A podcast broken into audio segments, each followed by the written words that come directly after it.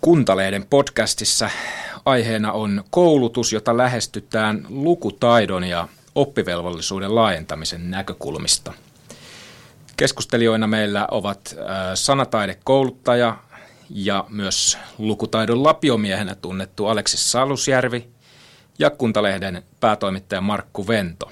Minä olen Ville Miettinen. Tervetuloa mukaan. Kiitos. Kiitos. Aloitamme keskustelun lukutaidosta. Aleksis, olet tehnyt paljon työtä lukutaidon edistämisen, kehittämisen ja hiomisen parissa. Olet kirjoittanut ja puhunut aiheesta eri tiedotusvälineissä ja nyt olet täällä meidän kanssamme Kuntalehden podcastissa. Mikä on alun perin saanut sinut kiinnostumaan lukutaidosta niin, että siitä on tullut ihan työ? Wow, varmaan mulla on, mä luulen, että mulla on nuorena ollut semmoisessa subjektivaation pisteessä joskus puberteetti-ikäisenä niin vahvoja kokemuksia, jotka liittyy lukemiseen ja kirjallisuuteen, että ne on pitänyt mut elossa. Mä, jotenkin, mä en ole aamuihminen ja mä oon jotenkin vähän ehkä masennukseen taipuvainen. Ja sit mä, mä oon vähän niin kuin semmoinen tyyppi, joka seisoo katon rajalla ja yrittää, olla, yrittää etsiä syitä olla hyppäämättä. Mitä, mitä tahansa syitä, ja aina kun mä avaan silmät aamulla, niin mä, mä yritän löytää niitä syitä. Ja, ja kirjallisuus on antanut mulle niitä syitä. Se on, se on tehokkain tässä suhteessa toimiva, toimiva ratkaisu, ja, ja sitten mä oon huomannut, että mä pystyn jakamaan tätä ymmärrystä nuorille.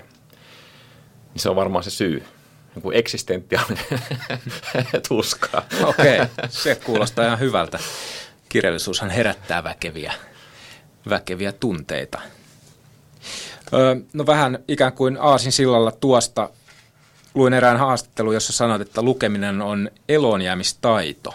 Se on käsitettävissä varmaan monellakin tavalla, mutta mitä tarkoitat itse tällä?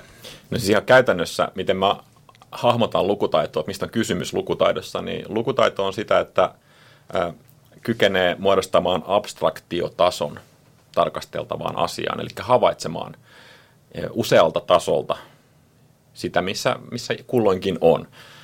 Ja tietenkin kaikki ymmärtää, mitä tekstilukutaito on, mutta vaikka liikenteen lukutaito tarkoittaa sitä, että ymmärtää liikennesäännöt ja ymmärtää suurin piirtein tarkkailemalla sitä, sitä toimintaa, että miten se toimii, mitkä ne periaatteet on, jolloin voi toimia itse subjektina siinä. Ja jos ei kykene lukemaan liikennesääntöjä tai liikennemerkkejä, että jos on vaikka neljävuotias lapsi, niin sitten ei voi toimia subjektina. Se, se on niin kuin elojäämistaito ja edellytys sille. Sama se on merenkulussa tai jääkiekossa, missä tahansa tämmöisessä asiassa, jossa on joku oma, oma, oma tota, tämmöinen kontekstinsa. Et lukutaito on edellytys sille, että voi toimia subjektina, se on elojäämistaito. Ja sitten tietenkin tämmöisessä yhteiskunnassa, jossa me eletään, niin on hirveän vaikea kuvitella, että kukaan selviäisi ihan arkisesta elämästä ilman lukutaitoa. Et se vaatii, meiltä vaaditaan niin käsittämättömän paljon tekstipohjasta vuorovaikutusta. Et tietenkin si- siinä suhteessa se on hirveän ilmeinen asia. Mutta jotenkin ehkä kaik- kaikkein perustavimmassa mielessä lukutaito on elojäämistaito mulle, mun mielestä siinä, että et symbolisaatio, joka on siis psykoanalyyt- psykoanalyyt- psykoanalyytikoiden termi, tarkoittaa sitä, että et viettiä hallitaan symboleilla eli sanoilla. Eli jos, jos vaikkapa on vaikea trauma, niin sillä asialle mahtaa jotain, jos kykenee symbolisaation, eli kykenee kielellistämään sitä kokemusta. Ja se on niin kuin hirveän selkeästi myöskin elojäämisen edellytys. Ja se toimii aika moneen eri suuntaan. Et mä esimerkiksi teen työtä aika paljon rikollisten kanssa, jolla on kaikki väkivaltainen tausta, jotka tottunut, ne on tottunut lapsesta asti synnyttämään ja ratkaisemaan ongelmia väkivallalla. Ja jos niillä on parempi verbaliikka ja ne kykenee paremmin kielellistämään itseään, niin sitten on paljon muitakin mahdollisuuksia ratkaista konflikteja kuin, kuin väkivalta. Siinkin mielessä se on hirveän selkeästi elojäämistaito. Et se on musta semmoinen aika vahva perusta kaikelle ihmisenä olemiselle se lukutaito. Melko, melko turvallinen ja yleishyödyllinen ja aika välttämätön taito. Ja sitten on tärkeää myöskin ymmärtää, että se on kumuloituva taito. Et se se ei, ei riitä, että kykenee muodostamaan kirjaimista äänteitä, vaan lukutaito kehittyy koko ihmisen elämän ajan oikeastaan. Mm. Käsitetäänkö lukutaito liian usein semmoisena mekaanisena taitona? Kirjoitit myös jossain, että tota sen, sen niin kuin tämmöistä laajaa hyötyä ei ole välttämättä käsitetty samalla tavalla kuin kielitaidon tai liikunnan hyödyt, jotka nekin on eräänlaisia taitoja, jotka no se, pitää osata. Se, siis lukutaito on kiinnostavaa, että, että miten määritellään lukutaito, mistä siinä on kysymys. Mä, mä olin tota, Sannikran Laasunen laittoi pystyyn kansallisen lukutaitofoorumin, jossa oli alan ammattilaisia, meitä oli kolmisenkymmentä. Ja ensimmäinen päivä, kun lukutaitofoorumi kokoontui, niin koko se päivä me yritettiin määritellä, mitä tarkoitetaan lukutaidolla. Mistä siinä on kysymys, mikä kaikki on lukutaitoa ja miten se määritellään. Et se on hirveän hankala tyhjentävästi selittää, että mistä lukutaidossa on kysymys ja sen takia, miten lukutaito ymmärretään ja mitä sillä tarkoitetaan, niin, niin se, sekin on vähän semmoinen niin kuin lelluva asia, veteen piirretty viiva. Et aika harvoin sitä ymmärretään täysin mekaanisena asiana. Kyllä yleensä ymmärretään, että lukutaitoon liittyy laajempia kokonaisuuksia ja nythän on suurta muotia puhua monilukutaidosta, mikä tarkoittaa esimerkiksi sitä, että vaikkapa YouTube-videoita tai Instastoryja tai mitä tahansa, TikTokeja pystyy lukemaan samalla tavalla kuin vaikkapa novellia tai kolumnia. Mm. Lukutaidon vaatimukset ilmeisesti muuttuu. Niitä, niitä mm. siis jotenkin se lukutaito ymmärretään aina suhteessa siihen maailmaan, jossa ihmiset elävät. Mm. Se on semmoinen taito, joka liittyy kaikkeen. Varmaan kivikauden ihmisilläkin, niin kun ne oli keksinyt kirjoitustaitoa, oli omia lukutaidon kykyjään. Ne osasivat lukea sitten ihan eri tavalla maisemaa ja missä eläimet liikkuu ja vaeltaa ja eläinten jälkiä ja tämän tyyppisiä mm. asioita. Visuaalisuus ja, visuaalisuus ja lukeminen on kuitenkin eri, ja siis tarkoitan just näitä uuslukutaitoa, mm. mikä on sitten tätä netti, netti tota just TikTokia, YouTubea ja näiden, näiden niin se, on, se toimii vähän eri tavalla, katsominen ja lukeminen. Ainakin mulla on sellainen mielikuva, että, että se lukeminen on just se, joka vie syvälle sut asioihin, ja voisin kuvitella, että näinä, näinä tota, korona-aikana useampi muukin on herännyt aamulla ja etsinyt syytä itselleen elää eteenpäin. Että ainakin semmoista ahdistusta on tullut ja lukeminen kieltämättä on se yksi ratkaisu siihen ollut, että sä pääset jonkin toiseen maailmaan ehkä, saat uutta tietoa, saat uusia näkökulmia ja tällaisia. Että. Uusia havaintoja, se on ihan totta. Sitähän on myöskin itse asiassa tutkittu, että mitkä aivojen alueet aktivoituvat. Vaikkapa, että jos lukee tekstin ja sitten se saman teksti luetaan ääneen, että sen kuuntelee sen tekstin ja se on, se on aivoissa eri prosessia. Joo, just näin. Se on ihan kiinnostavaa. Joo. Ja tästähän puhuttiin paljon tästä, siis aikoinaan kun rupesi tulee just näitä äänikirjoja ja sitten myös tota, ää, niin kuin painettu teksti ja nä- näytöltä teksti, että oppimistulokset on erilaisia. Mm. Että tota, neljä, viisi vuotta sitten tästä puhuttiin silloin, kun se alkoi tulemaan, että, että se ei ole, että koulut vaikka on menty hyvin paljon tähän tota, sähköiseen, sähköiseen oppikirjaan ja, ja, ja vastaavaan, niin se ei ole ihan yksi itsestäänselvä asia, että se on parempi. Se on totta.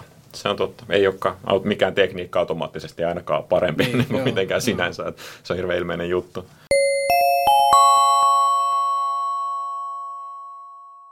Kerro vähän, Aleksi, lisää näistä.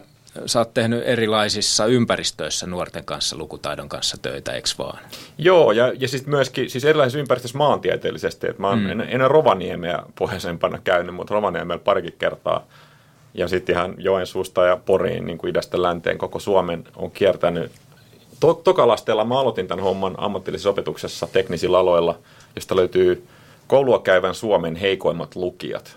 Ja sitten tämä on haasteellinen porukka, koska tyypillisesti nämä on jotain sähkömiehiä tai putkareita, autoasentajia, joiden itseymmärrykseen ei liity lukeminen ollenkaan. Ja niillä on toinen identiteetti jo, joka on sitten sen ulkopuolinen, että et ne, ne suhtautuu hyvin kielteisesti helposti siihen, että lähdetään, lähdetään tiedustelemaan, että tuleeko lauseen vastikkeeseen pilkkuun. Mm. Ö, ja, sit, ja se oli niin hauskaa, se toimi tosi hyvin ja oli ihan supersiisti juttu, niin, niin tota, sitten me innostuttiin, Sarisen Mikko ja Minna tehtiin tätä kimpassa ja sitten haettiin lisävoimia ja laajennettiin meidän, meidän tota, verkkoja vesillä ja sitten mentiin erkka-opetukseen, eli erityisopetukseen perusasteella, sairaalakouluihin, erityiskouluihin, vähän lastensuojelun kanssa tehty työtä ja sitten aloitettiin samaan syssyyn myöskin noiden tota, vankiloiden nuorten osastojen kanssa painiminen. Eli kolmetoista kaksikymmentäyhdeksän-vuotiaat nuoret on nyt tämä mun pääkohde ja aika paljon nyt on viime aikoina, nyt, no ne viime aikoina ei painottunut mihinkään, kun kaikki on kiinni ja ollut kesää ja muuta, mutta, mutta vankilatyö on ollut tosi kiinnostavaa ja tosi lupaavaa. Ja mun idea tässä kokonaisuudessa, nyt mä oon noin viisituhatta lukemiseen kielteisesti suhtautuvaa nuorta opettanut viimeisten vuosien aikana, kolmen neljän vuoden aikana. Ja tavoite ja, ja, ja idea oikeastaan koko tässä mun jutussa on se, että et, et voitaisiin tunnistaa paremmin se, sen polarisaation alkuvaihe, että missä mm. vaiheessa se, se kolmetoistavuotias nuori, joka on lähdössä miedon tielle, toki se on aika helppo tunnistaa ja jokainen opettaja tietää aika hyvin niistä omista oppilaista, että minkälaisessa tilanteessa ne todennäköisesti on seuraavan kymmenen vuoden päästä, mutta ne, joilla menee kaikki päin, päin persettä ja ne, jotka tota, jotka systemaattisesti mokaa elämänsä, ne päätyy sitten niihin vankiloihin, jossa, jossa mä pyörin. Pyörin tosi paljon. Ja siihen on löydettävissä ratkaisuja ja, ja siihen on löydettävissä tepsiviä keinoja. Me, me siis ollaan löydetty niitä ja kehitetään niitä jatkuvasti, että siihen on mahdollista puuttua. Se vaatii paljon halua ja sitten se vaatii moniammatillista yhteistyötä, mutta lukutaito on tässä suhteessa kiinnostavaa, että, että sen avulla voidaan taistella aika tehokkaastikin syrjäytymistä vastaan. Mm. Silloin kun te määrittelitte tätä päivän verran tätä lukutaitoa, niin miten siihen, ym, siis tämän lukemisen ymmärtäminen, miten se niveltyy siihen? Siis että just taisi Ville puhua tästä mekaanisesta lukemista, muutenkin tavallaan, että sisäistää ja ymmärtää sen, mitä on sanottu tai luettu. Tämmöisen tota, tuominen ja tuominen taas eteenpäin. Miten, miten tämän, tämän määrittelitte silloin? Niin, no se on se perusongelma, että kaikki osaa muodostaa kirjaimista äänteitä, jokainen suomala, ihan kaikki suomalaiset. Se on niin kuin absoluuttinen fakta. Semmoista lukutaidottomuutta meillä ei ole, mutta aika harva tunnistaa sarkasmia tai ironiaa mm. tai kaksoismerkityksiä, tämän tyyppisiä kaksoismerkityksiä, jotka tyypillisesti ymmärretään hyväksi lukutaidoksi. Ja, ja tässä tämä oikeastaan tämä koko homma, homma niin kuin sillä lailla keittyykin kasaan, että et meidän täytyisi kehittää sellaisia menetelmiä, tukea lukutaitoa, jotka vahvistaisi näitä. Eli semmoinen keskittynyt lukeminen ja sitten sit se, että et samaa tekstiä voi... Lukutaitohan, tämmöinen edistynyt lukutaito tarkoittaa sitä, että et ymmärtää kirjaimellisesti, mitä on sanottu, ja sitten osaa lukea eri abstraktiotasoilta sitä samaa tekstiä. Että liioitteleeko, onko tämä tosissaan tämä tyyppi, tietääkö se, mistä se puhuu, minkälaisen vaikutelman se pyrkii antamaan, minkä takia se tämä tyyli on tällainen ja, ja nämä kaikki liittyy sitten siihen, niin tähän kysymykseen nimenomaan, että kuinka keskittyneesti kykenee saamaan selkoa tekstistä ja, tai ylipäätään kuinka keskittyneesti pystyy, pystyy uppoamaan tekstiin ja sitten kuinka monelta kantilta sitä kykenee tarkastelemaan. Että se on oikeastaan, se oli kaikille itsestään selvää tässä meidän työryhmässä tietysti, että tämä on se, mitä meidän täytyy niin kuin jeesata. Mm. Tämä on se asia, mihin, mihin täytyy saada saada pureuduttua, mutta sitten ne työ, työkalut ja sitten se, että mitä se lukutaito, että auttaako YouTube-videoiden katsominen tässä, tässä asiassa, niin sitten siitä alkaa olla aika paljonkin näkemyseroja ihan ammattilaistenkin keskuudessa. Et se on semmoinen, semmoinen tota, kuuma peruna, mitä nyt paljon tutkitaan ja, ja tietysti kiinnostava asia, koska se niin nopeasti on muuttanut niin täysin kaiken sen, kaiken sen tekstin ympäristö, missä kaikki ihmiset on, koska kuitenkin digitaalisessa ympäristössä me eniten varmaan kaikki luetaan, mm. riippumatta mistään. Hmm. Mitä mieltä sä oot siitä? Auttaako se? No ei, ei mulla, mun mielestä, tota, mun mielestä se, se, se kysymys ei ole mun kannalta oikeastaan relevantti. Et voi olla, että auttaa, voi olla, että ei auta. Se, se, koska mä oon huomannut, että, että ihminen sito, siis se mikä on keskeistä on saada ihminen sitoutumaan, saada hmm. ihminen tuntemaan omaksi asiakseen hmm. sen lukemisen. Löytää semmoisia tekstejä, jotka kokee, ihan, mulla on ihan sama mistä ne tekstit löytyy. Vaikka ne olisi sähköposteja tai ihan sama, mikä se on se juttu. Kunhan se on jotain tekstipohjasta, minkä tuntee omaksi asiakseen, josta voi alkaa työstää jotain. Ja sitten voi alkaa itse tuottaa tekstiä. Voi, voi tehdä siitä oman näköstään. Et se on se iso juttu. Ja se syy, minkä takia tämä on niin polarisoitunut, on se, että meillä on valtava määrä nuoria, jotka ei koe sitä omaksi asiakseen. Vähän kuin joku kirkkohistoria muinaisena oppiaineena. Niin ne, jotka on vanhoja, muistaa, millaista oli lukea kirkkohistoriaa ja kaikki olisivat, että ei tämä koske mua. Mitä, mitä mä teen tämmöisen tiedolla? En yhtään mitään. Se on tosi triviaalin tuntusta opiskella semmoista asiaa. Ja lukutaidolla on käynyt vähän samalla tavalla. Ja tämä on se tragedia. Että niissä ihmisissä ei ole mitään vikaa. Ei, ne, ei meillä ole yhtään sen tyhmempiä nuoria kuin ikinä ennenkään. En mä ole tavannut juurikaan tyhmiä nuoria. Mä oon kuitenkin opettanut aika paljon muun muassa kehitysvammaisia nuoria. Semmoista niin kuin hitaalla käymistä tyhmyyttä ei juuri ole missään. Ei, ei juuri missään tule vastaan. Mutta semmoisia tyyppejä, jotka ei koe sitä omakseen ollenkaan, jotka ajattelee, että tämä ei kuulu mulle. Tämä on niin kuin latina tai joku mikä tahansa, Egyptin opiskelu, hieroglyfien opiskelu. Että joillekin tärkeitä ja hyvä, pitäkää tätä juttunne, mutta tämä ei koske mua. Semmoisia nuoria mä oon törmännyt, niihin törmää tosi usein. Ja se on musta koko tämä jutun ongelma. Ja sitten se, että et, et opetetaanko me lukemaan, mitä meidän opetetaan, että et puhelinta vai, vai painotuotetta, niin aivan sama, koska sitten me ollaan niin pitkällä, että mä voin lopettaa mun hommat ja sitten vaan ne spesialistit sit keskittyy siihen sen jälkeen.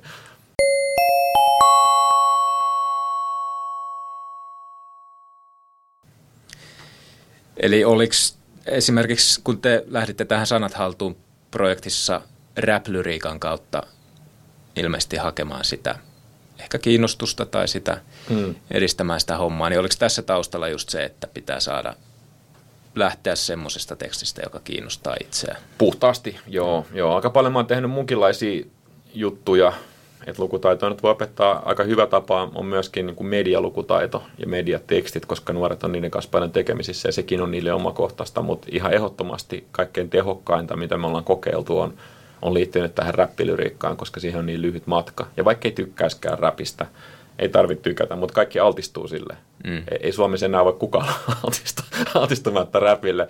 Niin se tulee joka tapauksessa ovista ikkunoista. Siitä on hyvä lähteä liikkeelle ja helppo lähteä liikkeelle. Ja sitten se on usein aika affektiivista ja emotionaalista. Se on täynnä symboleita ja metaforia. Se on aika, aika vivahteikaista kieltä. Mutta kaikkein tärkein juttu siinä oikeastaan on se, että räppi on ainoa kirjallisuuden muoto, joka kertoo siitä maailmasta, jossa nämä lähiön tyypit, mm. jotka ei tunne olevansa koulussa oikein ketään, niin se kertoo siitä maailmasta, mitä ne näkee, kun ne astuu rapuovesta pihalle ja kattelee ympärilleen. Se on niiden tarinoita. Se on niiden, se on niiden tuntematon sotilas. Jos me ajatellaan, että suuret ikäluokat luki tuntematonta sotilasta niin kuin omana tarinanaan. Se oli niin kuin virallinen tarina. Niin kuin, niin kuin virallinen meidän kertomus. Tätähän kirjallisuus on. Sirpa Kähkönen kirjoittaa savolaisista ihan samalla tavalla. Ja, ja Joni Skiftesvi kirjoittaa sitten taas Merenkurkun ihmisistä ihan samalla tavalla.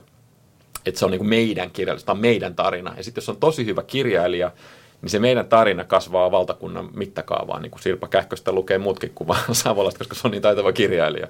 Niin tässä räpissä on tämmöinen samanlainen lähtökohta, niin kuin kaikessa kirjallisuudessa. Että se kertoo niiden ihmisten elämästä, se on niiden ihmisten tarinoita. Ja Itä-Helsingin kuvasto toimii sitten Pohjois-Suomessakin. No aika universaali se on, joo, mutta ei sitten kyllä se on myöskin paikallista. Että aika paljon mä oon pyrkinyt Pohjois-Suomeksi Tepa, aika kovan luokan räppäri, joka kertoo poroista ja laavulla juodusta kiljusta omissa, omissa teksteissään ja, ja kyllä mä sitä kuuntelen mieluummin siellä Pohjois-Suomessa, kun se on sitten taas sitä sielun maisemaa. Se on vähän tyypistä kiinni ja sitten ihmisistä kiinni, että et, et, niin kuin oppilaslähtöistä hommaa siinä mielessä. Ja räppiä tehdään joka paikassa ja joka puolella Suomea ja tietenkin aina pyrin suosimaan paikallisia artisteja mahdollisuuksien mukaan. Hmm. Silloin kun se koskettaa ja silloin kun se tulee lähelle ja silloin kun se on aito, niin silloinhan se toimii. Mm. Et ihan sama kirjallisuudessa kuin sitten musiikissa tai missä tahansa. Et heti kun rupeaa feikkaa, niin kyllä, kyllä nuoret tunnistaa. Että saman tien se on totta. Ihan turha, turha mennä yrittää sinne mm. papparaisten touhuta.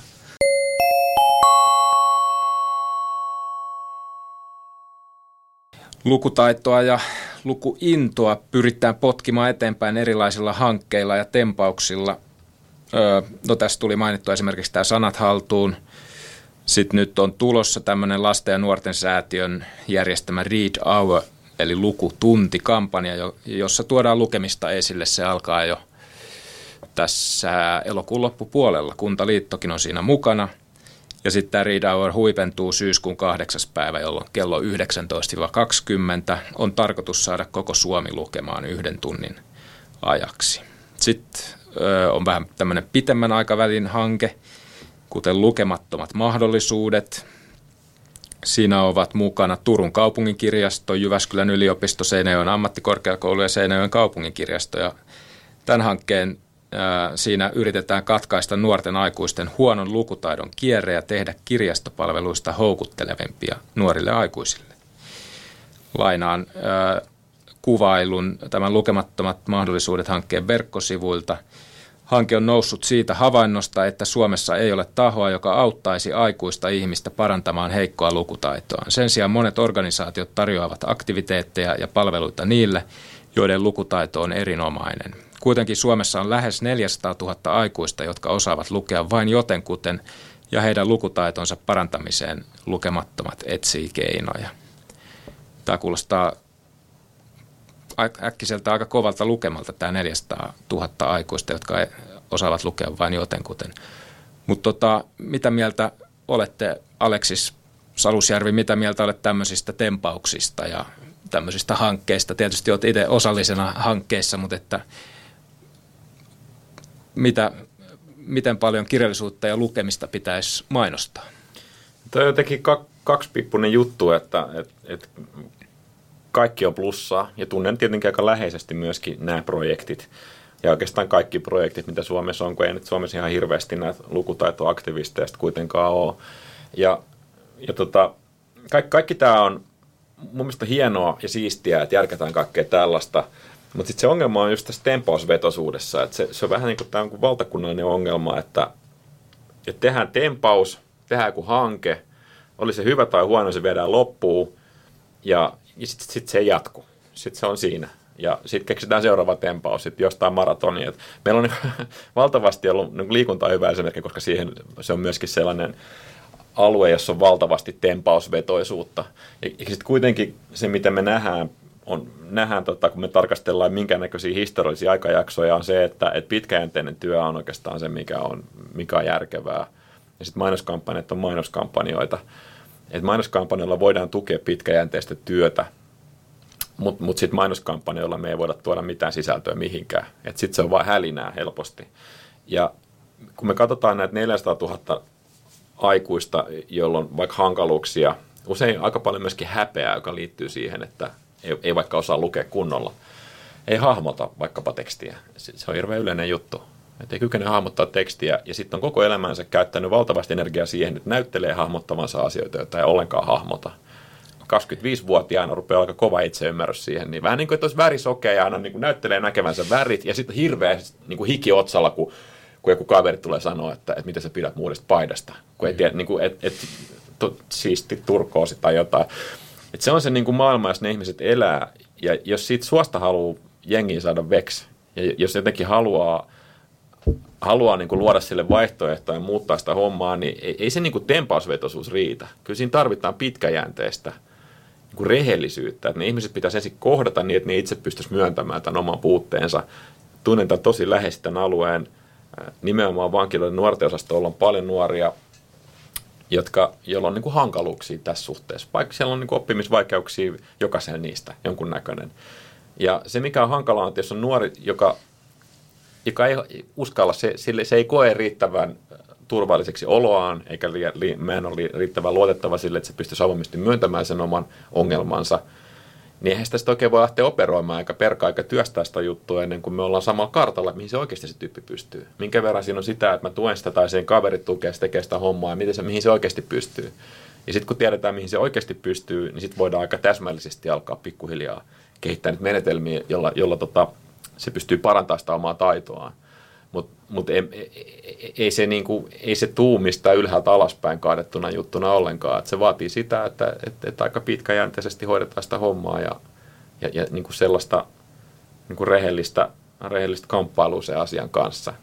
Mutta tietenkään sitä rehellistä kamppailua ei voi tehdä, ellei ole myötätuulta ja, ja julkista tukea. Ja siinä suhteessa kaikki on, kaikki on himaan päin. Kaikki julkisuus tässä suhteessa on erittäin positiivista julkisuutta, mm. koska musta olisi, ihan, ihan niin kuin, musta olisi mahtavaa, että olisi enemmän, että mulla olisi kilpailijoita enemmän ja olisi mm. ihmisiä, jotka tekisivät samaa hommaa. Mulla olisi jutella niiden kanssa, me voitaisiin tehdä yhdessä tätä juttua ja kehittää sitä pidemmälle.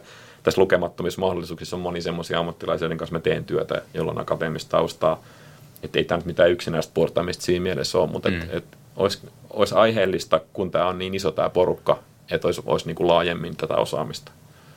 Millaisia tuloksia sä oot nähnyt näistä kampanjoista? Ootko, no, onko, onko jo nähtävillä? Nyt on kiusallisia kysymyksiä. Niin. Kun, kun, ain, siis ainakin mä oon nähnyt satumaisia rahoja tuhlattavan mainoskampanjoihin, että et hankitaan näkyvyyttä jollekin jutulle.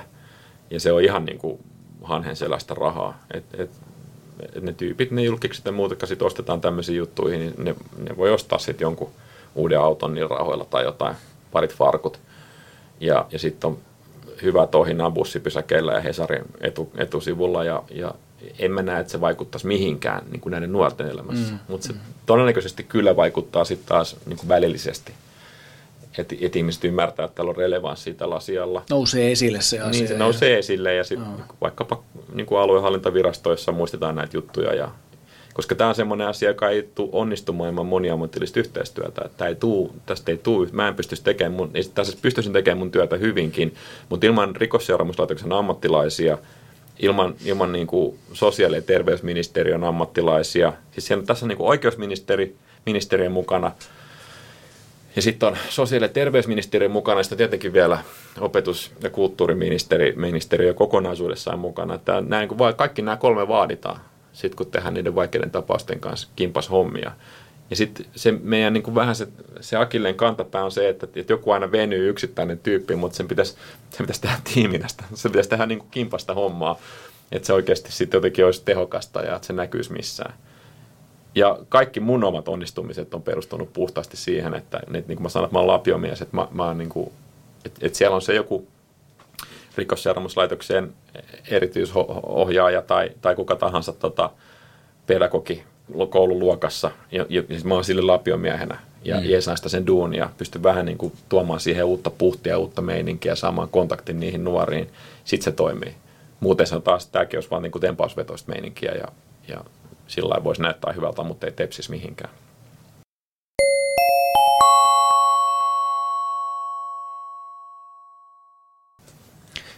Miten se käytännössä toimii esimerkiksi vankilassa?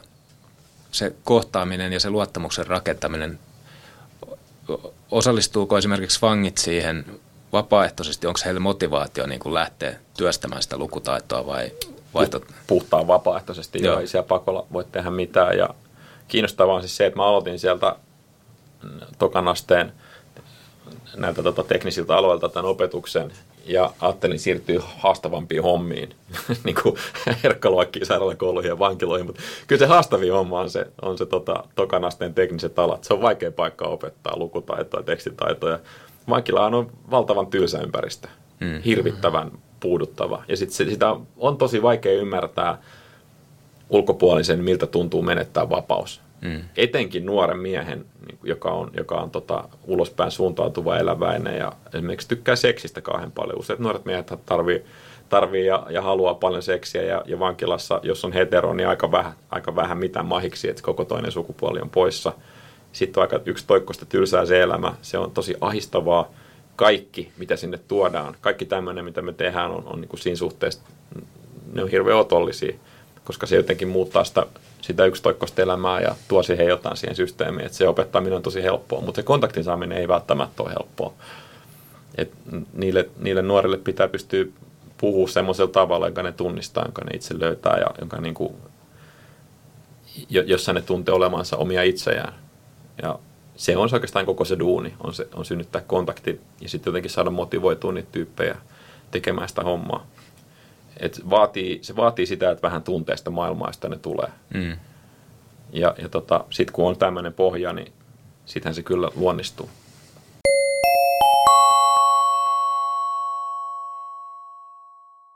Mainitsitkin tuossa äsken, että tota, lukutaidon avulla voidaan ehkäistä syrjäytymistä. Miten, millainen korrelaatio tässä on ja miten, miten sitä ehkäistään? Mahtava, mahtava hyvä kysymys. Perustunne, mikä, mikä ihmisellä on, joka on syrjäytynyt tai syrjäytymisvaarassa, on tietenkin se, että ei ole kauheasti sosiaalisia suhteita. Ja ennen kaikkea on semmoinen, näillä ihmisillä on semmoinen tuntemus maailmasta, että kukaan ei ole niistä kiinnostunut. Ne ei ole kenellekään arvokkaita eikä tärkeitä. Se on täysin oikeassa oleva huomio. Se on täsmällinen huomio. Ne, ne on ihmisiä, joiden vanhemmat ei ole piitannut niistä, kun kukaan niistä on piitannut. Ja, ja ne on aina aiheuttanut ongelmia, mihin ne ikinä onkaan mennyt. Ja sitten niitä ongelmia on hoidettu erilaisten ammattilaisten toimesta. Se, se ulkopuolisuuden tunne, joka tämmöisille ihmisille tulee, on melko massiivinen ja aika totaalinen. Ja sen seurauksena näillä ihmisillä on erittäin vahva käsitys itsestänsä, niin kuin erittäin vahva tunne siitä, että ne ei ole tullut ymmärretyksi ja ne ei ole saanut koskaan artikuloitua omaa ajatustaan, omaa käsitystään maailmasta, omia kokemuksiaan. Ja jokainen ihminen, joka on joutunut joskus sivuutetuksi tai, tai tuntenut tämmöistä, varmaan kaikille ihmisillä on kokemuksia ulkopuolisuuden tunteesta, että et ei vaan kerta kaikkiaan kuulu johonkin porukkaan. Ja se on ahistavaa ja raskasta ja kuormittavaa ja kuluttavaa ja, ja, ja, ja aika masentavaakin tuntea olevansa yksin, jos on muita ihmisiä ympärillä. Mitä lukutaito mahdollistaa on se, että nämä ihmiset kykenevät artikuloimaan itsensä. Ne kykenee kertomaan, mitä ne ajattelee, mitä ne on kokenut, mitä ne toivoo, mitä ne haluaa. Ne kykenee, ne kykenee sen lukutaidon avulla tekemään sen niin, että muut ihmiset ymmärtää sen. Ja mä luulen, että ymmärretyksi tuleminen on tärkein yksittäinen asia ihmisenä olemisessa. Et jos ei tule ymmärretyksi, niin sitten ei mikään toimi. Ja sitten tulee aika epätoivoisia ajatuksia ja varmaan katkeruuttakin. Ja se, että nämä ihmiset saa, että et saa, saa nämä ihmiset tekemään sen työn, että ne tekee itsensä ymmärretyksi ja näkee sen arvon myöskin, niin se on, se on kaikki lukutaitoduunia. Ja se on oikeasti varmaan niin kuin hienoimpi juttu, kun elämässä on ollut, ollut. Mä oon nähnyt, kun runoilijoita syntyy. Että on semmoisia nuoria, jotka on ensin on ymmärtänyt, että kaikilla silmillä ne on kokenut, voi olla jotain väliä. Sillä voi olla joku merkitys. Ne on haudannut omia kavereitaan ja sitten ne ymmärtää, että jos että niistä kavereista ei jää tähän maailmaan mitään jälkiä, jos ei ne kerro niiden tarinoita. Niiden omasta elämästä ei jää mitään jälkiä, jos ei, jos ei, ne, jos ei ne kerro ja kirta niitä. Sitten ne tekee sen. Ne kertoo jonkun oman kokemuksensa, missä ne on ollut, millaisia tyyppejä ne on tuntenut. Ja sitten ne muut vangit siinä samalla osastolla haluaa lisää sitä. Ne sanoo, että vitsi, toi oli todella hyvin sanottu. Toi oli just se, mitä mä tunsin mun sisällä. Sä saat sen sanottua, sä, saat sen, niin kuin, sä pystyt artikuloimaan sen, mitä mä tunnen. Sehän on, sit tulee kiitollinen olo. Kaikki, jotka on lukenut hyvän kirjan, tulee semmoinen olo, että, että, että tämä on se, mitä mä tunnen, mutta mä en itse osannut tätä sanoa ennen kuin mä nyt luin sen tästä. Ja tämä on just niin kuin se fiilis, mikä mulla on. Ja sitten niille syntyy itseymmärrys siitä, että, että ne kykenee, kykenee tekemään tällaista asiaa. Niillä on lukutaitoa, tekstin tuottamistaitoa, ne kykenee tekemään. Niillä on, niillä on silloin väliä, silloin arvoa, millä, mitä ne tekee. Se perustelee itsensä. Ja, ja tota... Se on koko se juttu. Se on se, mitä se lukutaito on. Se on se, miten se mahdollistaa osallisuutta ja mitä se katkaisee syrjäytymistä. Se on, se on tota, aivan perustava ja, ja oikeastaan niin kuin käänteen tekevä asia, kun pääsee niille kärryille. Et yksi semmoinen nuori kundi, se oli tosi, tosi tota, nerokas, nerokas tyyppi. Et se ei ole koskaan tehnyt tekstää, mutta se oli sitten verbaalisesti huippulahjakas. Ja sitten se käytti joku kaksikymmentä minuuttia jonkin tekstiin, kun me pakotettiin sen ja sitten tuli ihan sika hyvä. Ja sitten taisi, että okei, okay, että ajaa, että ajaa. Vähän niin kuin kokki, joka sillä tekee jonkun munakkaan kolmessa minuutissa ja sitten kaikki itkee ja syö sitä, että tämä on parasta, mitä mä oon syönyt. Mitä, mitä mä saisin tehtyä, jos mä vähän paneutuisin tähän? Ja sitten se paneutui siihen. Ja puolen vuoden jälkeen se alkoi puhua niin kuin metafo- oma, oma kielenkäyttöisen metaforisuudesta. Ei siis metaforista, vaan me, metaforista sinänsä, vaan metaforisuudesta. Addiktiivinen sana, metaforia, metafora. Ja, ja käytti sitä täsmälleen oikein. Mä en tiedä, mistä se oli kuullut tämän sanan ja miten se oppi, oppi niin kuin tällaista käsitteistöä, mutta ihan niin kuin sellaista yliopiston fuksin vuoden kirjalli- kirjallisuuden opiskelija matskuu, mitä se kaveri, joka ei mitään lukiotakaan ollut ikinä käynyt, niin, niin sitten puolen vuoden jälkeen se oli se, se tosi nopeasti sitten opiskeli sen kaiken, mitä tarvittiin, kun se ymmärsi, että niillä on väliä niillä asioilla, että se tarvii niitä, no työkaluita se tarvii tosi käyttää. Se on niin kuin huikea, huikea juttu ja tämä on, tämä on se, mitä lukutaito on. Tämä on sitä, että voi olla subjekti. Hmm. Kuulostaa hyvältä. Käsitetäänkö tämä lukutaidon voima? Ei. Ei. Ei. Ei. Se on just se meidän tragedia, että sitä ei kunnolla käsitetä, eikä sitä sitä opettaa sillä tavalla kaikkialla. Se, se on se, se, on se niin kuin meidän juttu, miksi se, on, niin miksi se polarisoituu tällä hmm. hetkellä. Käsittelit tosiaan tätä lukutaidon voimaa syrjäytymisen ehkäisyssä. Kolumnissasi Tarpeettomien ihmisten aikakausi. Ja samassa kolumnissa kuitenkin myös piirtyy melko pessimistinen näkemys siitä, että miten, miten tota järjestelmä ja yhteiskunta reagoi.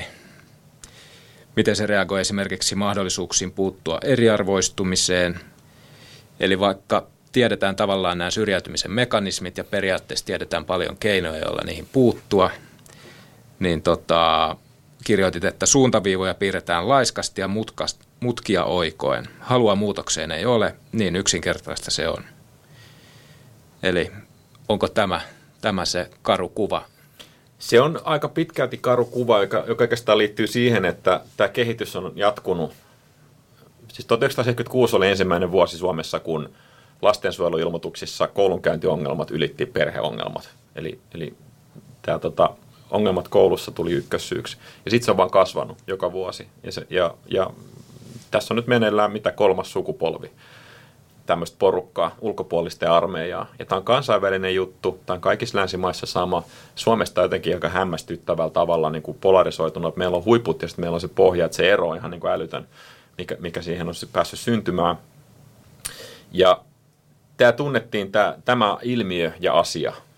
Tämä niin kuin koulunkäyntiongelmat ja, ja nuorten syrjäytymisvaara tunnettiin jo hyvin kahdeksankymmentäluvun alussa ilmiönä ja Hesarin arkistoista löytää, mä just itse asiassa hetki sitten luin niitä Hesarin arkiston vanhoja juttuja, joissa aika hyvin osataan nimetä niitä samoja ongelmia, jotka tänään edelleenkin vallitsee. Ja, ja se liittyy oikeastaan siihen, että nuorten parissa tekevät sosiaalityön tekijät esimerkiksi, niin ne ei ole niinku niitä samoja tyyppejä. Että niillä ei ole semmoista selkeät viitekehystä niillä nuorilla, jossa ne voisi ponnistaa, vaan siellä on aina uusi ammattilainen kertomassa sille, avaamassa sen, sen diarikansioa kertomassa, että mikä kaikki siinä nuoressa on pielessä, mitä sille pitäisi tehdä. Ja niistä nuorista tulee valtavan taitavia aika nopeasti sen niin kuin oman ulkopuolisuutensa asiantuntijoita. Ja ne näkee vaan sen oman tarpeettomuutensa tässä maailmassa. Ja, ja sitten kun, kun, kun mennään sitten... Kun Val, valtio menee ja, ja pyörittää tätä omaa, omaa systeemiä, jos me yritetään parantaa asioita, niin aika nopeasti katoaa empiirinen asiantuntemus näiden nuorten, nuorten niin kuin maailmasta ja elämästä, minkä seurauksena sit, niin kuin me nähdään tilastossa olevia ongelmia, jotka me halutaan sit korjata kerralla kuntoon tyyppisesti. Nyt hyvänä esimerkkinä on, on nyt just nimenomaan tämä vaikkapa nämä neet-nuoret, jotka ei missään, jotka ei näy missään. Ja sitten presidenttiin myötä ihmetellään, missä meillä on valtava kymmeniä tuhansia nuoria, jotka ei näy missään tilastossa. Ja, ja tota, sitten pyritään löytää keinoja, joilla me saataisiin niin nyt nämä nuoret just kiinni. Mutta sitten kun menee niiden nuorten keskuuteen ja tuntee sen maailman, niin ymmärtää, että, että siellä, siellä on, niin se on heterogeeninen joukko. Ei se ole yksi sama joukko. Siellä on niitä koulukiusattuja nuoria, jotka elää netissä, josta tehtiin just dokkari nimeltä Locked In, joka oli Yle Areenassa varmaan vieläkin nähtävillä. Semmoisia tyyppejä, joilla ei ole mitään itsetuntoa, jotka jää peräkammarin pojiksi, jotka, jotka ei vaan poistu enää kotoa, koska maailma on niin kaoottinen ja, ja niillä on niin paljon vaikeuksia sosiaalisissa suhteissa. Ja sitten ne pelaa nyt nettipelejä ja, ja, ja elää siinä omassa maailmassaan, eikä, eikä halua pois siitä omasta pikku turvapaikastaan. Ja sitten samaan porukkaan on, on ne tyypit, jotka ei uskalla enää mennä kotiinsa. On väkivaltainen koti, päihdevanhemmat, ei mitään asiaa himaa, kun sieltä tulee turpaa. Ja sitten ne on kadulla kaikki yöt, ne alkaa käyttää suoniseisia huumeita, niillä on valtava sosiaalinen elämä ja sitten ne niin kuin huslaa jotain kamaa tuolla ympäriinsä. Se on aivan eri porukka, mutta tilastollisesti sama ongelma. Mm. Ja jos me mietitään, miten me muutetaan näitä, näiden nuorten elämää, niin ei se mikään yksi lääkejuttu ole. Ei se mene, ei se mene niin, että, että jollain yhdellä lääkkeellä me saataisiin nämä kaikki hommat toimimaan. Ja tämä on just niitä mutkien oikomista suoriksi, että meidän pitäisi nähdä, nähdä partikularisesti ne paikat, missä näitä on näitä ongelmia ja sitten tämän kunkin paikan ja kunkin tyypin tilanne ja sitten saada sitä muutettua, niin sitten olisi jotain toivoa. Sitten tämä menisi parempaan. Mutta mm. mut semmoista mä en ole nähnyt. Mä oon nähnyt vaan, että nyt pannaan kerralla kuntoon tempausvetoisesti tämä homma, kaadetaan johonkin viisi miljoonaa ja se menee ihan viemäriin se raha. Ei, ei siinä ole niin kuin kahvia juodaan paljon ja kokoustetaan, mutta sitten jotenkin niin kuin, ei siis ole rahakysymys, kun se olisi kiinnostuskysymys. Mm. Ja sitten selkeästi meitä ei kiinnosta tarpeeksi tämä asia. Mm. Ainakaan vielä. En mä tiedä, missä vaiheessa kiinnostaa. Ehkä joskus alkaa. Niin, en tiedä, vaikuttaako siinä kuntatasolla valtuustokausia ja sitten valtakunnan politiikassa ö, hallituskaudet tai vaalikaudet. Tehdään, tehdään sen mittaista politiikkaa ja sitten se lähdetään toiselle uralle ehkä seuraavalla kaudella. Vaikuttaa silmin, silmin nähden kyllä. Et ainakin se vaikuttaa, siis en, en tarkoita sitä, että nämä opportunisteja ja mm. poliitikot ollenkaan, ei siitä ole kysymys. Mm. Vaan kysymys on siitä, että ei tehdä pitkäjänteistä politiikkaa. Nimenomaan ei tehdä. Joo, se ei pystytä sop, tavallaan niin kuin kaikkia sitouttamaan mm, siihen, että mm. katsotaan, silloin, katsotaan pouk- sinne kahdentoista vuoden päähän. Silloin kun se on poukkoilevaa, mm. tehdään vaalikauden päätöksiä korkeintaan, niin se ei, ei sitä tule sitä jatkuvuutta, mm, eikä mm. tule sitä syventymistä. Että, että voisin kuvitella, että sunkin kollegoilla ja näin poispäin, niin on vähän niin kuin, että ai jaa, no nyt ei sitten olekaan tätä tukea tähän. Tai, tai, tai näin. Tämä ei jatku, tämä, tämä asia ei niin, jatku. Tämä ei jatkukaan. Mm. Hyvä juttu, mutta hei, kokeillaan jotain muuta. Mm. Se on just ei niin. Toimi. Koulussa sen näkee tyypillisesti niin, että työrauhaa puuttuu. Et me ollaan paras reformi koululle ja tehokkainta, mitä voitaisiin tehdä suomalaisen koulutuksen suhteen, että kukaan ei nyt puuttu siihen ollenkaan. Että et opettajat vois, siis vaikka kolme kuukautta, siis ei, ei tarvitsisi mitään, se olisi kolme kuukautta, että opettajat sais itse määrittää sen työnsä, niille ei olisi niin kuin aina uutta. Ei aina keksittäisi maailmaa uudestaan. Et ne voisi itse orientoitua siihen ja keskittyä siihen, mitä ne osaa. Se olisi paljon kovempi juttu kuin moni semmoinen himmeli, mitä me nyt parasta aikaa ollaan tässä niin kuin rakentamassa ja pyörittämässä.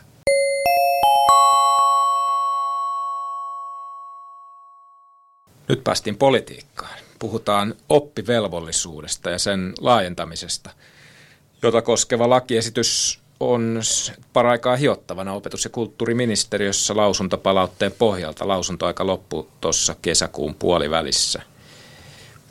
Öö, sen Tämän uudistuksen taustahan liittyy jonkin verran tähän, mitä me ollaan tässä puhuttu. niin kuin esimerkiksi lukutaidon tai muiden taitojen pohjalta sitä opiskelun taitoa, sen hakemista ja tota, sen vaikuttavuuden parantamista.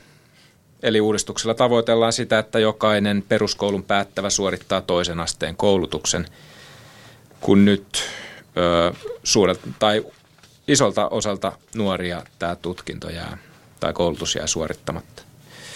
Aleksi Salusjärvi, oppivelvollisuuden laajentamisella on siis tarkoitus tukea myös paljon sitä ikäryhmää ja myös oppilasryhmää, jonka parissa sinä olet tehnyt töitä. Kuinka tervetullut tämä uudistus on? Tämä jatko oikeastaan, tämä on osittaista jatkoa toissa hallituskauden politiikalle, jolloin tehtiin nuorisotakuu, jossa pyrittiin saamaan nimenomaan toisen asteen oppilaitoksiin niitä tyyppejä, jotka ei enää, jotka ei näy missään, jotka on tippumassa niin kuin veksi. Ja se on tietenkin hirveän tervetullutta ja hirveän järkevää. Ja, ja nykymaailmaa kun katsoo, niin on aika hankala nähdä sellaista, mitään semmoista, semmoista tota maisemaa, jossa tämä perusopetus olisi mitenkään järkevää ja riittävä kenellekään, oikeastaan missään mielessä. Et se on tarpeellinen ja hyvä juttu ja, ja tärkeä asia. Ja toteuttaminen on sitten toinen kysymys, niin kuin aina, ja sitten tietenkin tähän vaikuttaa hir- hirveän moni asia. Se on eri kunnissa ihan erinäköistä ja eri puolilla Suomea ihan erinäköistä. Ja, ja, ja tässä, on niin kuin, tässä on niin paljon muuttujia, että et vielä... Ei, ei, ei voi muuta. Mä, mä sanon, että, että kiitos, että tämä on olemassa. Tosi ihanaa, että tätä lähdetään tekemään. Mahtavaa ja fiksun kuulosta. Mutta sitten täytyy varoa, ettei me taas pärsytä tietä helvettiin hyvillä aikomuksilla. Että, tässä, on, tässä on paljon vielä nähtävää. Ja tästä tulee tapahtumaan valtavan paljon ennen kuin tämä on jotenkin jotain semmoista konkreettista, mistä voisi sanoa jotain, jotain mm. yksiselitteistä. Mm. Mutta mut, mut juttuna fantastinen ja tärkeä ja olennainen kyllä. Tähän väliin on pakko mainostaa uutta Kuntalehteä, jossa siis teemana koulutus. Siellä on ö, hän haastattelussa opetusministeri Li Andersson, joka myös käsittelee muun muassa tätä oppivelvollisuuden laajentamista. Ja samassa lehdessä vastakkainartikkelissa Kuntaliiton ö, Terhi Päivärinta ja O A J:n Helja Misukka, he keskustelevat tästä, tästä tuota... uudistuksesta, sen tarpeellisuudesta, aikataulusta ja toteuttamisen resursseista. Ja samassa lehdessä pääkirjoituksessa, Markku, sinäkin käsittelet oppivelvollisuuden laajentamista. Toteat ö, varsinkin tässä epävarmassa korona- ja taloustilanteessa uudistuksen toimeenpanon siirto vuoden kaksituhattakaksikymmentäkaksi elokuussa alkavalle lukuvuodelle on ainoa realistinen vaihtoehto. Eli tällä hetkellä se esitys on, että se uudistus tulisi jo elokuussa kaksikymmentäyksi voimaan. Joo, joo. Avaatko, Markku, hieman tätä? No tämä nyt ehkä on tämmöinen, öö, pelottaa tässä tilanteessa, jossa on tota, taloudelliset resurssit niin kunnissa kuin tota muuallakin hiipumassa vielä arvioitakin kovempaa vauhtia, kun on tämä korona. Korona syö esimerkiksi tänä, tänä ja ensi vuonna niin kaksi pilkku viisi miljardia lähestulkoon. Kuntien verokertymät on vähemmät ja kustannukset on kasvaneet, eli, eli siellä niin kun ne talousvaikutukset kokonaisuudessa on valtavia summia. Tämän, tämän läpiajaminen sitten tässä suhteellisen nopeassa aikataulussa, niin minua pelottaa vaan, että se ei, se ei mene sillä tavalla läpi.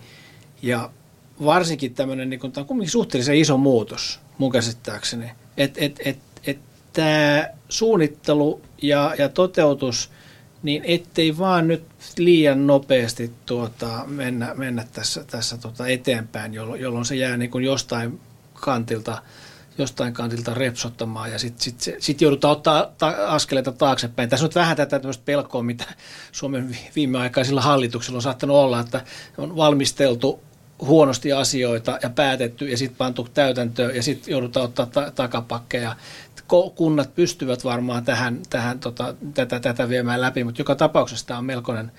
melkoinen tota, tota. Mä en ole yhtään varma, että tässä on kaikki asiat niin kuin olisi pöydällä vielä esimerkiksi oppimateriaalien, maksuttomat oppimateriaalit ja näin, se on iso isku Suomen kirjakauppa-alalle. Ja pienet kirjakaupat, jotka nimenomaan, palataan tähän lukutaitoasiaan ja tähän lukemishaluun.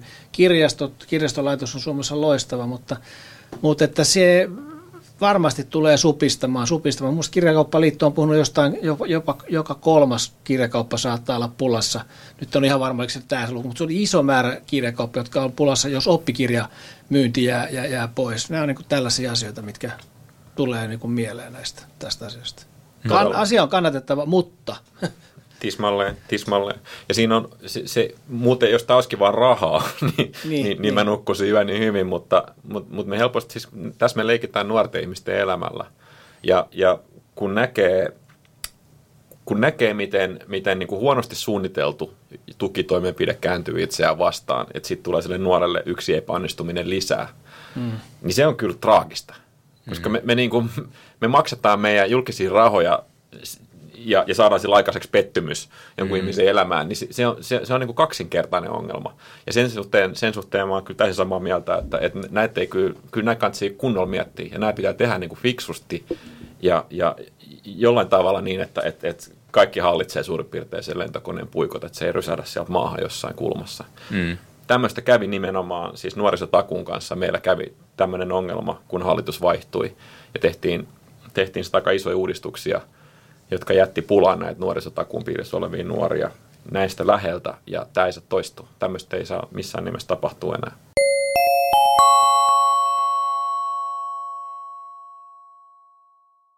Vuosi sitten Kuntalehden teemana oli myös tässä elokuussa koulutus. Silloin kolumnistina oli Arno Kotro, lukion opettaja, joka painotti nimenomaan tätä, että tämä, tämä pitää nyt tehdä huolella ja miettiä huolella ja perusteellisesti ja seuraukset käydä läpi. Kotro on kirjoittanut tästä aiheesta useammankin kolumnin ja viimeksi tässä viikko sitten, eli elokuun kymmenes päivä Uuden Suomen kolumnissaan, hän otsikoi kirjoituksensa lukio-opettajan hätähuuto, ja kirjoitus antoi meikäläisen silmään ainakin melko raadollisen kuvauksen lukion arjesta ja sen oppivelvollisuuden laajentamisen riskeistä. Aleksi Salusjärvi, näetkö mitään riskiä tässä esimerkiksi resurssointikysymyksessä? Ilmeisesti melko retorinen, retorinen kysymys. Joo, joo on, on valtavasti riskejä. Ja oikeastaan se juttu mun mielestä, minkä liittyy, helposti me ha- hahmotetaan näitä, että, että meillä on niin kuin perusopetus, sitten meillä on toinen aste ja toinen aste koostuu näistä ammatillisesta opetuksesta ja lukio-opetuksesta ja noin puolet ja puolet se jakautuu.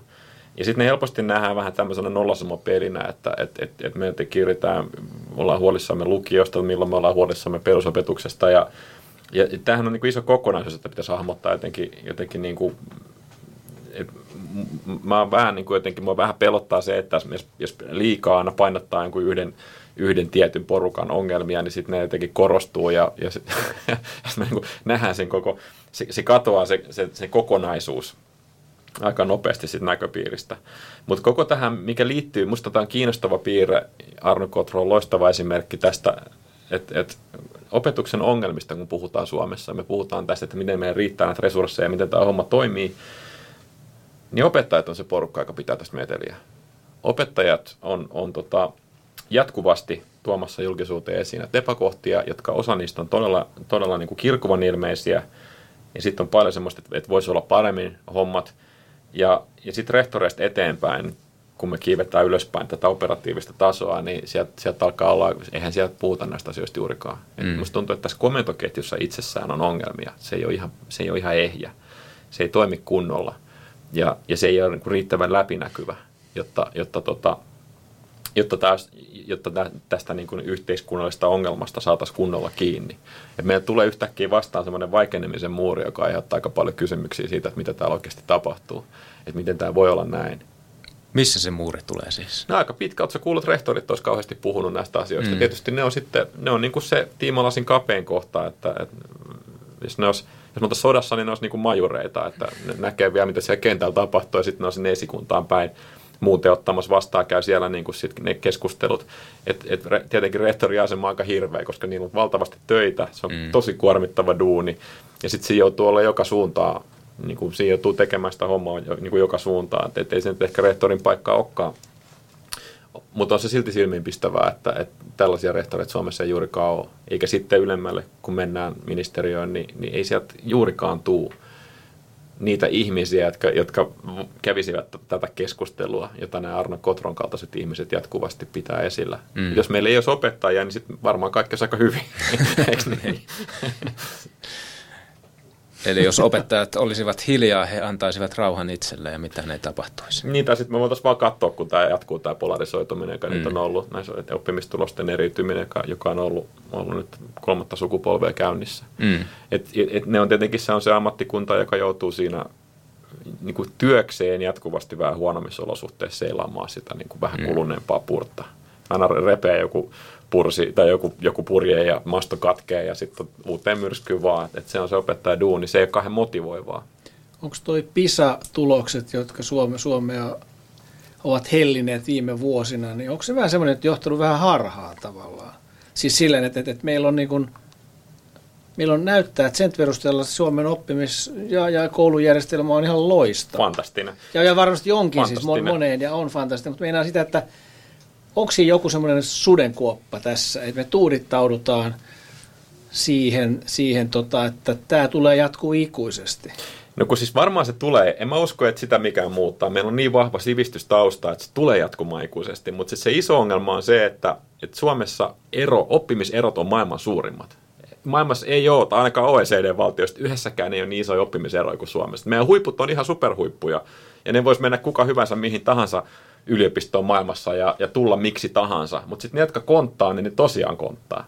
Ja ne on siellä samassa luokassa, ja ne vaatii eri asioita, ja me huomataan, että ne, jotka konttaa, niin niitä on joka vuosi vähän enemmän. Siellä on aina yksi, yksi lisää, ja, ja, ja sitten kun tästä tehdään omatoimisempaa tästä opiskelusta, kun se vaatii yhä enemmän niitä oppilaita itseltään, niin se on aika mahdotonta sitten sille opettajalle yrittää jokaisen tasoa vastaavasti opettaa sitä kuviota niin, että se homma pysyisi kasassa. Että me saataisiin kutistettua niitä eroja. Se on se meidän iso tragedia. Mutta jos me hyväksytään se, että viisitoista prosenttia nuorista on tarpeettomia ja, ja tota, impaa tolua tuolla noin, niin sittenhän kaikki on fantastista. Eihän tässä on sitten mitään hätää. Et, et, jos me hyväksytään se, että että on kahden kerroksen väkeä. Mutta sitten tähän mennessä kukaan ei vielä ollut valmis hyväksymään sitä. Ja se on se riitasointu, minkä tässä syntyy. Sä nostit esille tämän omaehtoisopetuksen, mihin ollaan kovaa vauhtia siirtymässä. Kouluja suunnitellaan jo sen, sen tavallaan tämän uuden opetusajatuksen perusteella. Ei ole sillä tavalla luokkia, vaan siellä on tapahtumanurkkauksia mm-hmm. ja näin. Mä olen vanha käpy, mä oon käynyt tota kansakoulun ja oppikoulun. Sitten mä olin kai lukiossa viimeinen vuosi, oli, kun tuli, tuli Tapiolaan, tuli tuo peruskoulu lopulta. Niin tota, onko tämä, uskaltaako tästä puhua?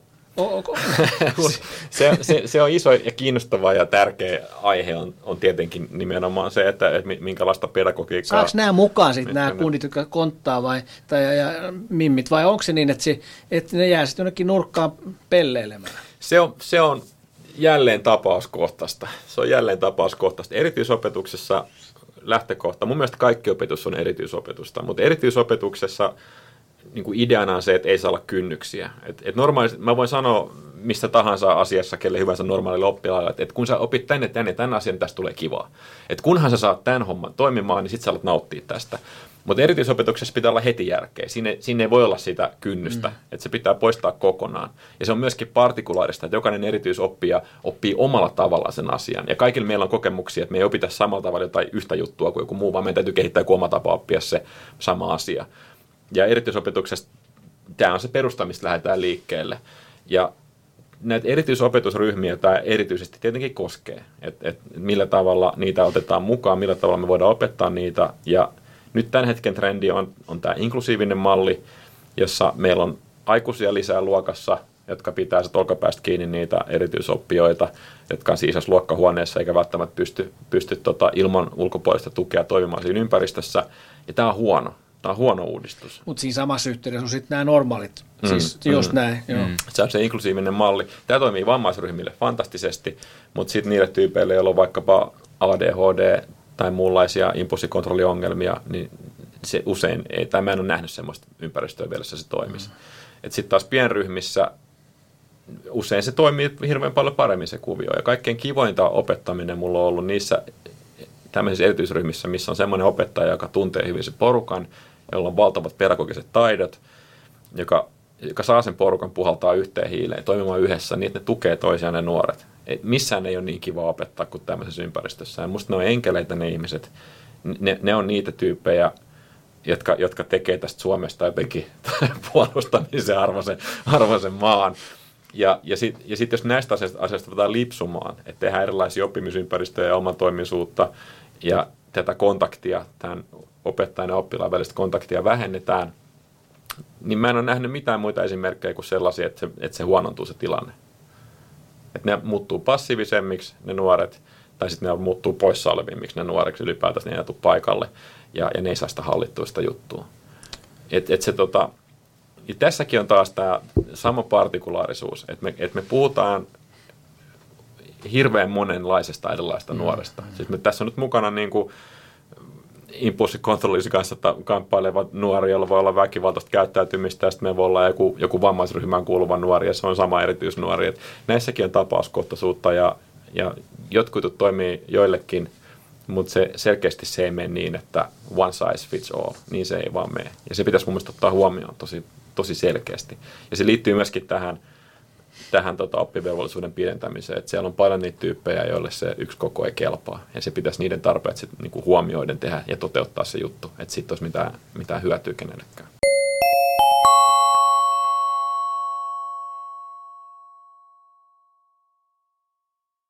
Aika paljon lakiesitysluonnoksesta annetuissa lausunnoissa nousi esiin huoli siitä, että minkä, minkälaiset opiskeluvalmiudet ylipäätään on niillä, jotka tulee sinne toiselle asteelle. Ja ehdotettiin, että, tai siis jotkut oli sitä mieltä, että pitäisi panostaa enemmän peruskoulun aikaiseen, jopa sitä edeltävään tähän opinpolkuun ja siihen tukeen ja siihen verkkoon, mikä on lapsen ja nuoren ympärillä, jotta, jotta tota, ne valmiudet selviytyä siitä toisen asteen opiskelusta olisi paremmat. Eli tässä oli ajatuksena se, että kun, kun sieltä ei tule valmiita ihmisiä toisen asteen opiskeluun, niin tota, se pakko käydä se toinen aste, niin sillä ei ole välttämättä saavuteta sitä tavoitetta. Mm. Mitä mieltä sä oot, Aleksi Salusjärvi, tästä, että, että pitäisikö ensin lisätä sitä,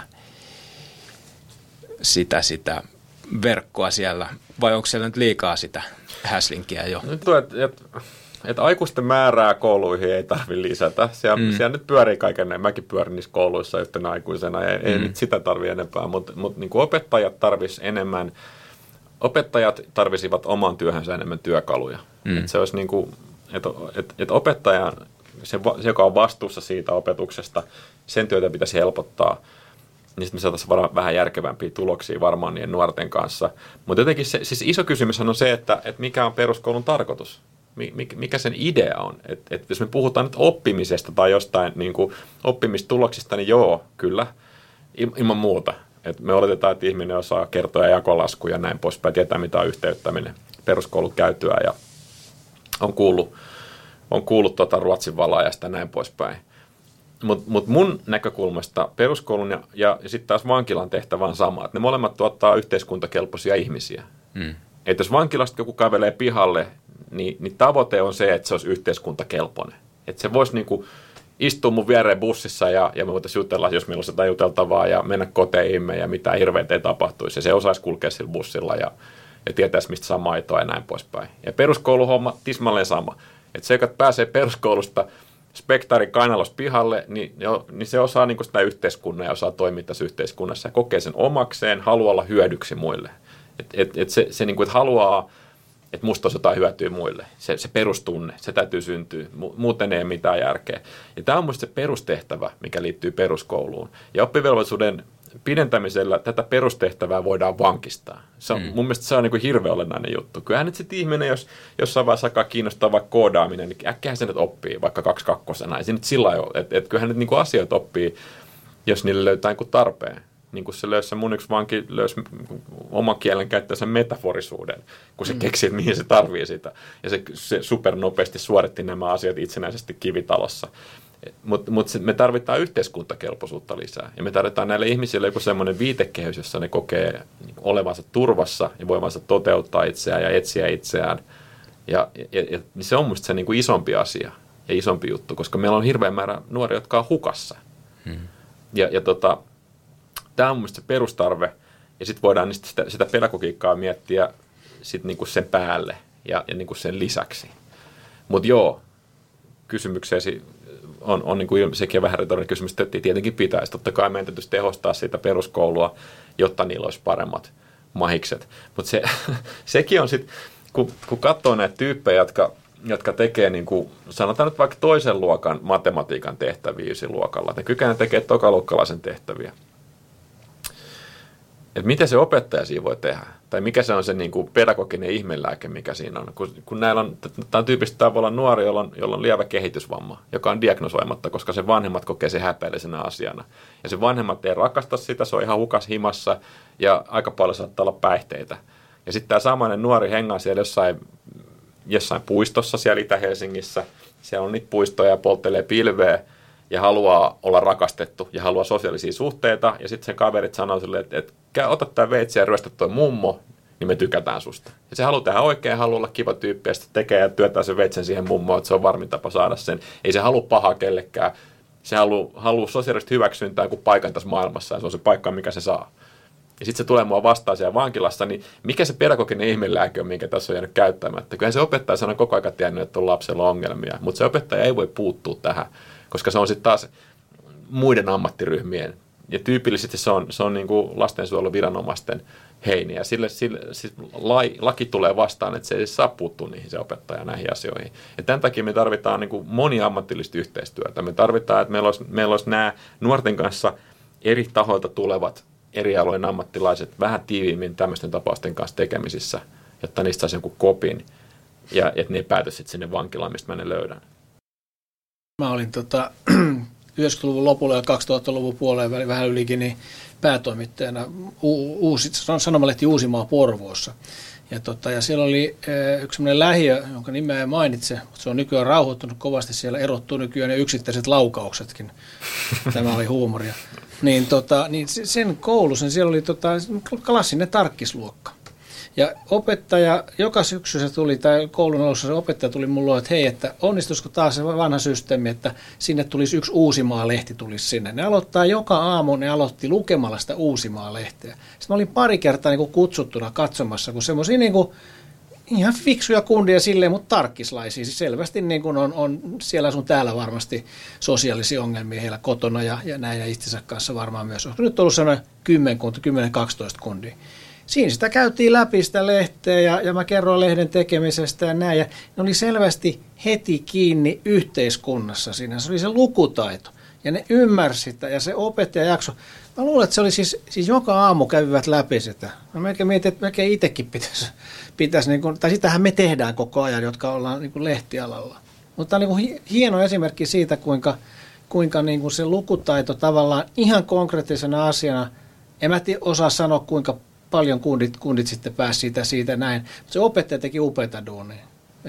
Tuo on kyllä niin hyvä tarina. Tuo on loistava esimerkki. Et, et juuri, ton, toi on just, juuri tota me tarvitaan. Joo. Juuri ton tapaisia juttuja me tarvitaan. Ja, ja siksi on ollut hauskaa tehdä tota, kun ne kuuntelee rap-artisteja, joita mä tunnen. No ja mä voin linkata, linkata näitä nuoria näihin artisteihin. Ja tulee, ne tulee nähdyksi ne nuoret. Joo. Ne kokee jotain relevanssia omasta elämästään. Ja siinä on jotain vähän traagista, jos menee jonnekin tosi, tosi syrjäseudulle, niin monta kertaa nuoret on niin kuin kysyä, mitä sä täällä teet? Et, mm. et, niin, niin kuitenkin se on liikuttavaa, että ne pitää itsessään niin vähäpätöisinä, että mm. et, et, et, ne niin kuin erikseen kysyy, että miksi sä tuut tänne niin kuin meidän takia. Tuommoista ei saisi olla. Joo. Meidän pitäisi olla se lehti siellä, pitäisi lukea. Joo. Ja, ja niin kuin, että et, tämä on meidän juttu, tämä on Joo. meidän maailma ja tämä on meidän kaikkein näköinen ja jokainen ihminen vaikuttaa siihen. Joo. Se on se, on niin kuin se, miten me saataisiin sitä oikaistua.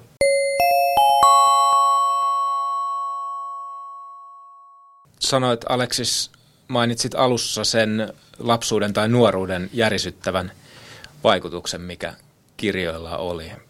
Anna yksi esimerkki, mikä, mikä teos tai kirjailija sai sinut alalle. No montakin esimerkkiä, mutta varmaan, varmaa, kun ehkä mun elämän vahvin lukukokemus oli, kun mä olin, mä olin varmaan viisitoista silloin. Kesällä mä olin alkanut ja sitten mä luin himassa partsilla Dostojevskin Rikosta ja rangaistusta. Ja sitä Raskolnikovin niin syyllisyyden tuntoa ja kuumeilua ja sitä kiinni jäämisen pelkoa ja samastuin siihen kahden vahvasti. Ja sitten samaan aikaan mun frendit oli kuka pelaamassa jotain foodista ja juomassa kaljaa siellä lähiössä. Ja sitten mä en päässyt siitä kirjasta eroon. ja mä, ja mä olin jotenkin täysin jumissa sen jutun kanssa. Mä olin saatava selville, että miten, miten tämä jatkuu ja miten tämä päättyy ja miten tämä ratkeaa tämä asia. Ja se, se oli ihmeellinen tunne, koska samaan aikaan mä koin tulleeni täydellisesti ymmärretyksi ja täysin jakavani jotain sen kirjallisen maailman kanssa, jossa mä elin. Ja sitten se samalla erotti mut kaikista mun frendeistä. Mm. Mä taisin, että okei, okay, mun täytyy nyt lukea tätä kirjaa. Mutta mut se oli semmoinen ehkä perustavin. Mä, mä luulen, että et sen ikäisenä, kun käy, sen ikäiset ihmiset käy läpi eksistentiaalisia kysymyksiä niin kuin konkreettisina juttuina, mm. no elämää ja kuoleman kysymyksiä, niin sen ikäisenä tuommoiset kokemukset on kyllä varmaan, varmaan niin kuin jotenkin peruuttamattomalla tavalla syvempiä kuin mitä ne voisit myöhemmin olla. Onko Markulla vastaavaa kokemusta? Ee, joo, siis tähän vielä, että mähän olin kahdeksan vuotta kirjakauppiana Espanjassa. Että tuota, mulla on niinku, sinänsä, niinku, niinku vaikka on toimittaja ammatiltani, mutta tuota, toimittajathan tunnetusti tekee kaikkea, mitä ne ei edes osaakaan. Niin, niin tuota, mutta mä muistan, Herman Hessen Demian oli semmoinen, semmoinen mikä niinku kuusitoista seitsemäntoista-vuotiaana. Se jotenkin niinku kolahti aivan totaalisesti, mutta sitten oli toi Henri Chartierin ää, Papillon, oli semmoinen niinku seikkailukirja, joka niinku, mä oon varmaan ollut kaksitoista kolmetoista, kun mä oon sen lukenut. Ja Leon Uuriksen Kolmiyhteys. Mä mietin, että pitäisi lukea nämä kaikki kolme uudestaan.